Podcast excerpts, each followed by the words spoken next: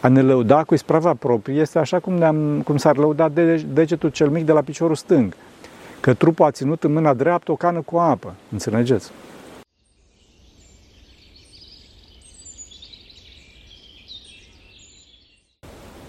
Slavă Tatălui și Fiului Sfântului Duh și acum și pururea și în vecii vecilor. Amin. Pentru rugăciune Sfinților Părinților noștri, Doamne, Să Hristos, Fiul Dumnezeu, miluiește pe noi. Amin. O să continuăm astăzi să vorbim despre smerenie și pentru asta o să reamintesc pe scurt adevărul despre om. Știm că Dumnezeu l-a făcut pe om după chipul și asemănarea sa. Știm că Dumnezeu este un singur Dumnezeu între persoane. Aceste trei persoane sunt atât de unite între ele încât formează un singur Dumnezeu. Aceasta se numește în termeni teologici perihoreza persoanelor. Nu există o imagine potrivită din lumea aceasta, însă putem să dăm câteva imagini pe care le-am mai spus, ca să înțelegem puțin tel cum vine cu perihoreza. Imaginați-vă trei instrumente identice care cântă. Noi auzim un singur sunet, însă acolo sunt trei. Sau imaginați-vă trei fascicole de lumină care se întrepătrund. Noi vedem un singur fascicol, însă sunt trei. Ceva de genul acesta. Această unitate de plină a persoanelor trăimi se realizează prin iubire și prin identitatea de voință dintre ele. Înțelegeți? Deci Dumnezeu cel unic l-a creat pe Adam cel unic după chipul și asemănarea sa. Adică după cum Dumnezeu este un singur Dumnezeu în trei persoane, total unite, fără confundare, așa a creat un singur Adam în multe persoane de două genuri, masculin și feminin.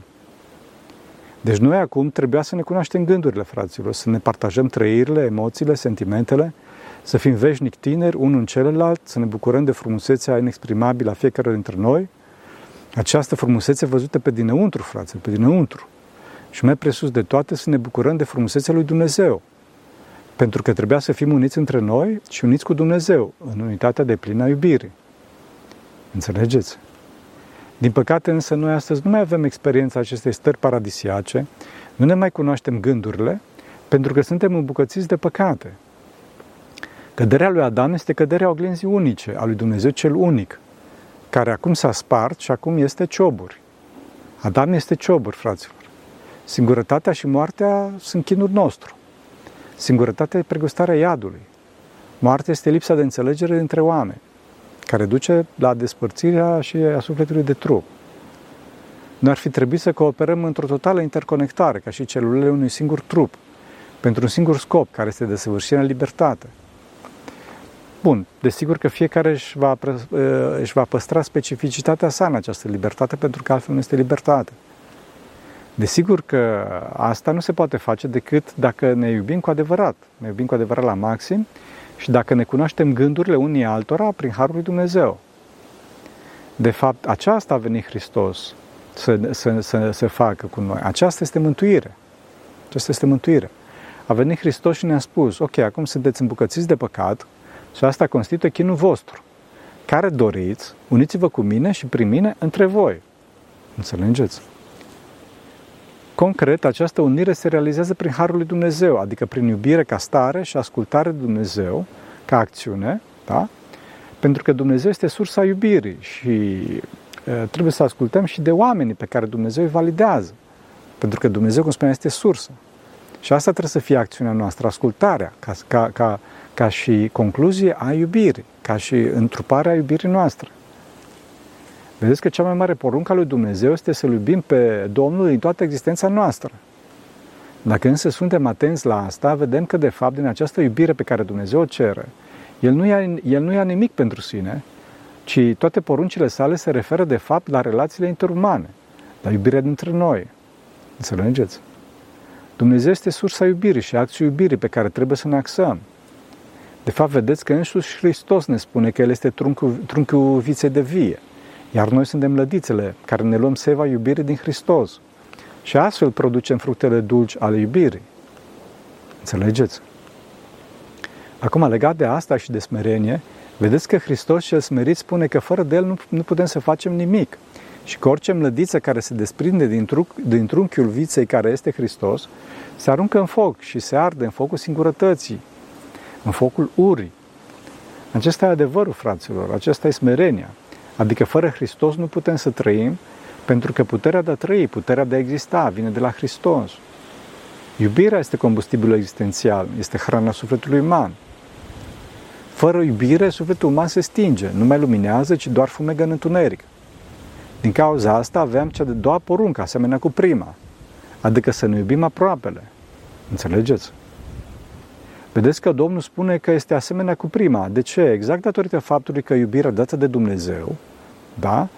Uh, Dumnezeu redirectează toată această iubire către celelalte mădulare a lui Adam cel global. Totul este să nu ținem iubirea în noi înșine, ci să dăm celorlalți. Înțelegeți? Să nu ne iubim pe noi înșine și să păstrăm legătura iubitoare cu ceilalți, pentru că dacă o tăiem, aceasta va fi iadul nostru, chinul nostru. Înțelegeți? Pentru asta trebuie să ne deschidem și să iubim, să iubim, să iubim pe ceilalți, să iubim pe Dumnezeu, să iubim pe ceilalți. Înțelegeți? Și pe Dumnezeu și pe aproapele. Am vorbit foarte sumar despre porunca iubirii de, de Dumnezeu. Acum o să vorbim foarte pe scurt și de porunca iubirii de aproapele. Cum spuneam, iubirea adevărată, iubirea duhovnicească este o flacără care luminează sufletul omului și luminează și în jurul său. Iubirea luminează și în interior și în exterior, să știți. Dacă omul începe să iubească pe Dumnezeu și pe aproapele de lângă el, pe care îl vede, da? atunci la lumina acestei iubiri se apropie de, de, de aproapele pentru că îl vede și atunci flacăra iubirii crește. Pentru că Dumnezeu iubire este și pentru că iubirea dintre doi este mai mare decât cei doi luați separat. Știți, asta este ca și cum se apropie, se apropie două bețe de chibrit, două flăcări, așa, care ard, și vedeți că flacăra dintre ele când se apropie este mai mare decât cele două flăcări separate de la început. Înțelegeți? Acum, la lumina care a crescut, vedem pe un al treilea care intră în raza acestei lumini mai mari. Noi cei doi, dacă îl iubim pe cel de-al treilea, aveam o lumină și mai mare prin unirea flăcărilor iubirii, mai mare decât suma celor trei flăcări luate separat. Și așa mergând din aproape în aproape, din iubire în iubire, ne crește în lumina până când intră în aceasta toate persoanele lui Adam cel global, lui Adam cel căzut și spart. Astfel ne refacem unitatea, astfel ajungem să iubim pe toți, până și pe vrăjmași cu ajutorul lui Dumnezeu. Dacă ne iubim toți între noi, chiar dacă suntem mici, atunci, într-un final, ne vom iubi și vrăjmașul. Pentru că zicem la lumina mare a iubirii dintre noi, haideți mai să iubim și pe acela, că uite, săracul e singur în lumea sa, nemuritor și rece. Înțelegeți? Noi astăzi însă, pentru că suntem concentrați pe egoismul interesului personal și socotim că vedetismul este cheia succesului și nu, și nu unitatea smereniei, nu socotim asta ca, ca și cheia succesului, din cauza asta nu putem să înțelegem ce este smerenia cu adevărat. Unii chiar, chiar o consideră complex de inferioritate. Din contră, fraților, vedeți că smerenia iubirii este modul prin care ne unim și astfel devenim atoputernici. Desigur că e foarte dificil și necesită timp și răstignire, însă e realizabil. În acest context, fraților, unii spun că smerenia este uitarea de plină a isprevilor proprii, lucru care este evident dacă vedem adevărul. De ce? Pentru că am spus că noi, prin noi înșine, nu suntem nimic, suntem doar mădulare în trupul lui Adam cel global și în trupul pancosmic al bisericii, trupul al cărui cap e Hristos.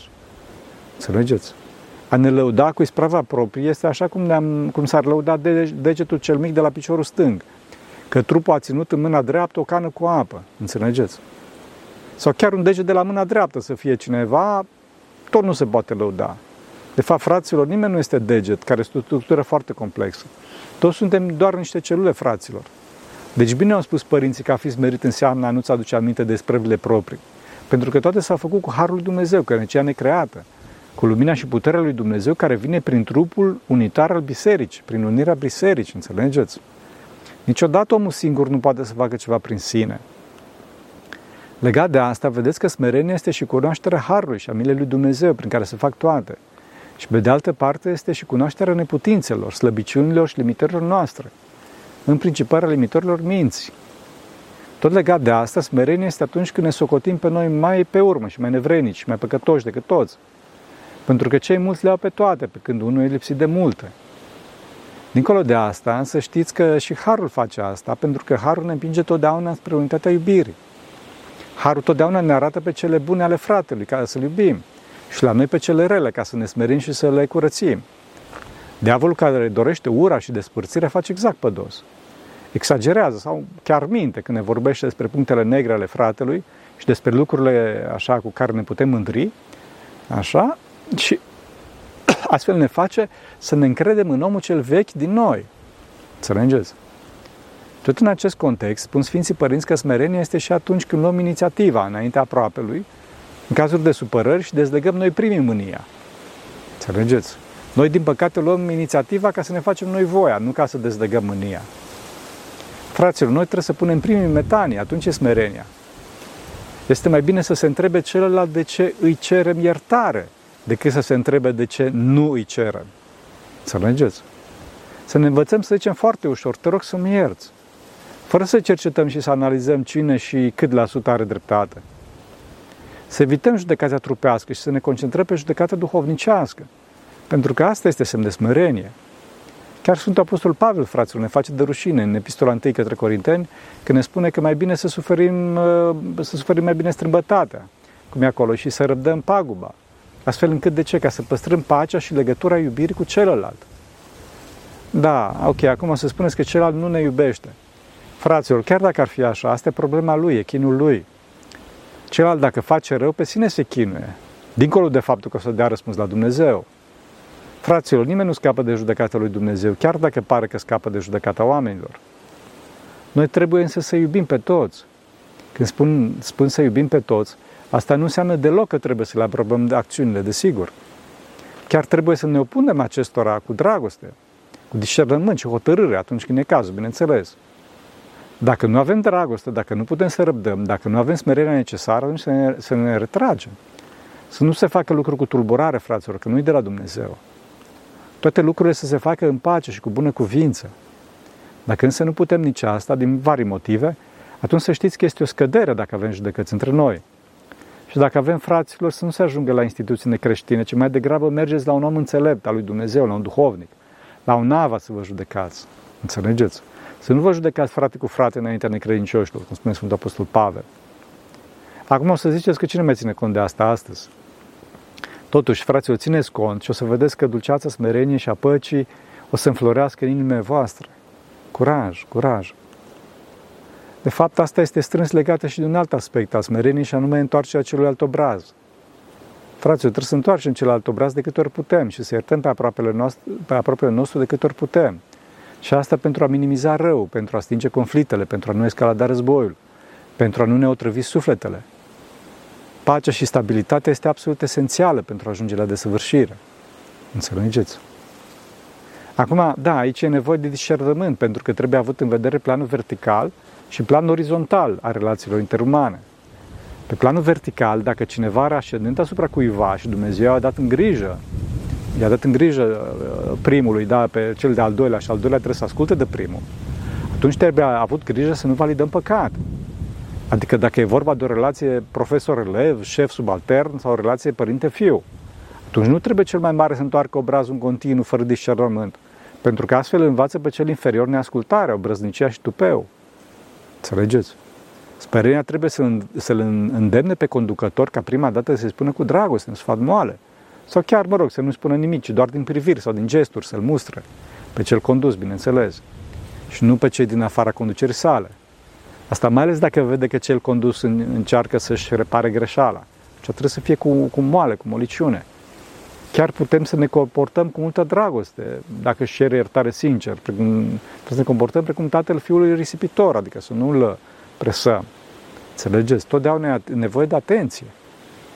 Dacă însă cel condus persistă în greșeală și nu se pocăiește, atunci toți dragostea și smerenia ne îndeamnă să creștem încet încet presiunea și să fim fără compromisuri, dacă e cazul, da? Însă asta fără să dispară iubirea dintre noi. Dacă însă vedem că ne tulburăm sau că nu iese nimic sau că celălalt, celălalt se pocăiește, pe de altă parte, da? Chiar dacă nu reușește deocamdată să facă bine, atunci ne oprim, ne oprim. Pe plan orizontal e vorba de comunitate. Nu trebuie să întoarcem celălalt obraz dacă prin smerenia noastră sunt agresați ceilalți, dacă e atacată comunitatea, mă rog, familia sau neamul. Dacă noi ne, asumă, dacă noi ne asumăm crucea durerii prin smerenie pentru a plana sau stinge conflictul, nu putem să facem acest lucru cu cei dragi ai noștri. Asta, bineînțeles, dacă putem să-i păzim de agresivitatea celorlalți. Dacă, de exemplu, un bărbat este înjosit de către altcineva, așa să se referă numai la el, atunci este înțelept să întoarcă și alt obraz, după cuvântul Domnului. Dacă însă cineva este agresiv față de doamna lui, Doamne ferește, Atunci bărbatul respectiv nu trebuie să întoarcă celălalt obraz și trebuie să riposteze și să pună la punct pe neobrăzat, să-și apere femeia. Înțelegeți? Asta ar trebui să se întâmple cu, cu atât mai mult pe plan național sau în cazul copiilor. Noi, din păcate, când suntem atinși în interesele noastre personale, sărim car și ne, ne liniștim. Însă dacă este atinsă ființa neamului și învățământul copiilor, tăindu-se posibilitatea ajungerii la Dumnezeu, atunci nu facem nimic, fraților, sau aproape nimic.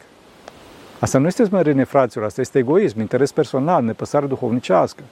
Și o să dă răspuns pentru asta la Dumnezeu. Înțelegeți? Fraților, smerenia nu este să lăsăm pe orice străin să facă orice vrea la noi în neam sau în familie, mă rog, și să ne depărteze de Dumnezeu.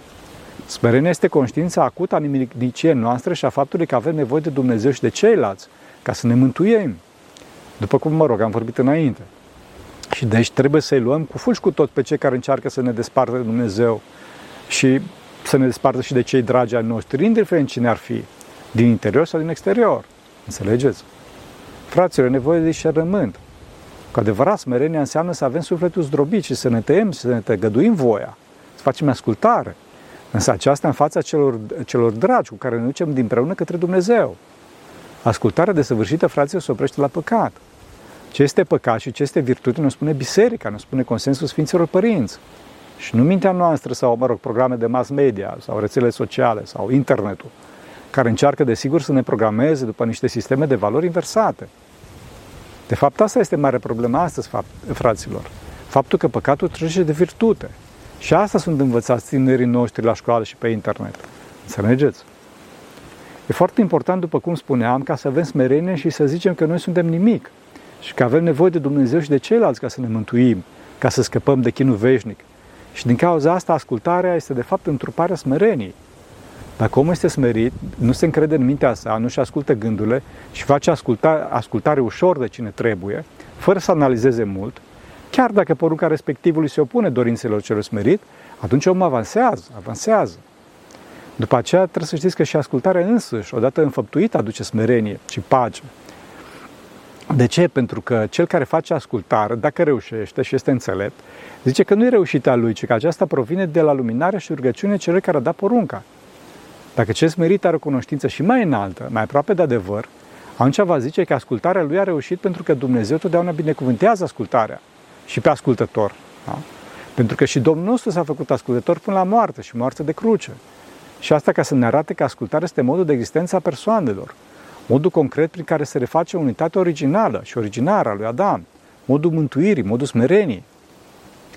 Vedeți că orice om înțelept și cu experiență are o anumită smerenie și știe cât este de mică distanță între urechi. Și știe că pentru a reuși trebuie să aibă o relație corectă cu Dumnezeu, o relație corectă cu ceilalți și o relație corectă cu sine însuși. Relația corectă cu Dumnezeu este relația de rugăciune, adică de mulțumire și de cerere.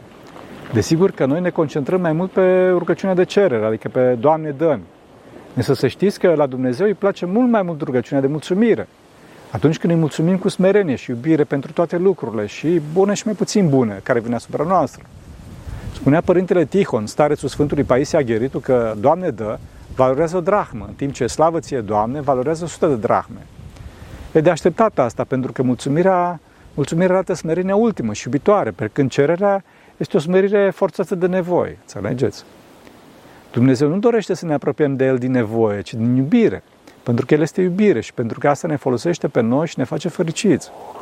Din cauza asta, fraților, mulțumirea este cheia harismelor. Cheia harismelor ca să primim mai multe, să știți. De fapt, asta este valabil și legat de oameni.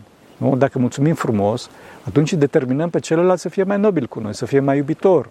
Însă dacă noi imediat după ce am primit ceva întoarcem spatele și plecăm ca și câinile cu cârnatul în gură, atunci evident că celălalt îi va fi mult mai dificil, mult mai greu să ne servească în viitor. Relația corectă cu oamenii, fraților, că tot discutăm despre aceasta, este o relație de ascultare. De ascultare de ce pe care validează Dumnezeu în fața noastră. Totdeauna trebuie să știți că Dumnezeu validează oamenii în fața noastră. Niciodată nu ne lasă Dumnezeu fără posibilitatea ascultării, fără posibilitatea smeririi. Să știți că sunt chiar mai multe domenii în care Dumnezeu ne validează. ne validează oameni. Fiecare din aceste domenii cu instituția sa, de care trebuie să facem ascultare și cu specialistul în domeniu. În domeniul duhovnicesc, instituția de care trebuie să facem ascultare e duhovnicul nostru. Iar specialistul este un ava, un părinte recunoscut de către oamenii biserici. cum că acest părinte este un părinte duhovnicesc. În domeniul profesional, instituția de care trebuie să facem ascultare este șeful nostru ierarhic. El ne spune ce trebuie să facem și trebuie să facem asta, da, bineînțeles. Dincolo de șef, însă există specialistul, adică cineva care e recunoscut de comunitatea respectivă că știe în domeniul respectiv. De exemplu, în informatică, fraților, clar trebuie să facă cineva ceea ce spune managerul de proiect.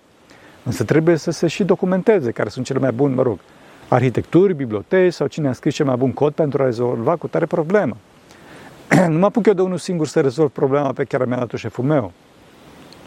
Aici este foarte, foarte importantă flexibilitatea smereniei, fraților. Adică să nu ținem la poziția noastră numai pentru că e poziția noastră. Imediat ce apare o soluție mai bună sau o conjunctură care, care impune să ne lepădăm de poziția noastră pentru binele comun, trebuie să ne lepădăm. Deci, fraților, să avem păreri foarte, foarte puternice, adică bine documentate și studiate, însă să le ținem foarte slab, foarte slab. Pentru că, după cum am mai spus astăzi, noi trebuie să avem conștiința nimicniciei noastre. Și că pentru a ne mântui avem nevoie de unitate cu Dumnezeu și cu ceilalți. Asta este puterea, fraților. Desigur că această flexibilitate smerenie care trebuie să fie cât de mare posibil, cum spuneam, trebuie să oprească la păcat. Înțelegeți? Această ascultare și flexibilitatea smereniei trebuie să fie și pe plan social, unde instituția de care trebuie să ascultăm este partenerul de viață. Soțul pentru doamne și soția pentru bărbați. Pentru copii și tineri, desigur că sunt părinți.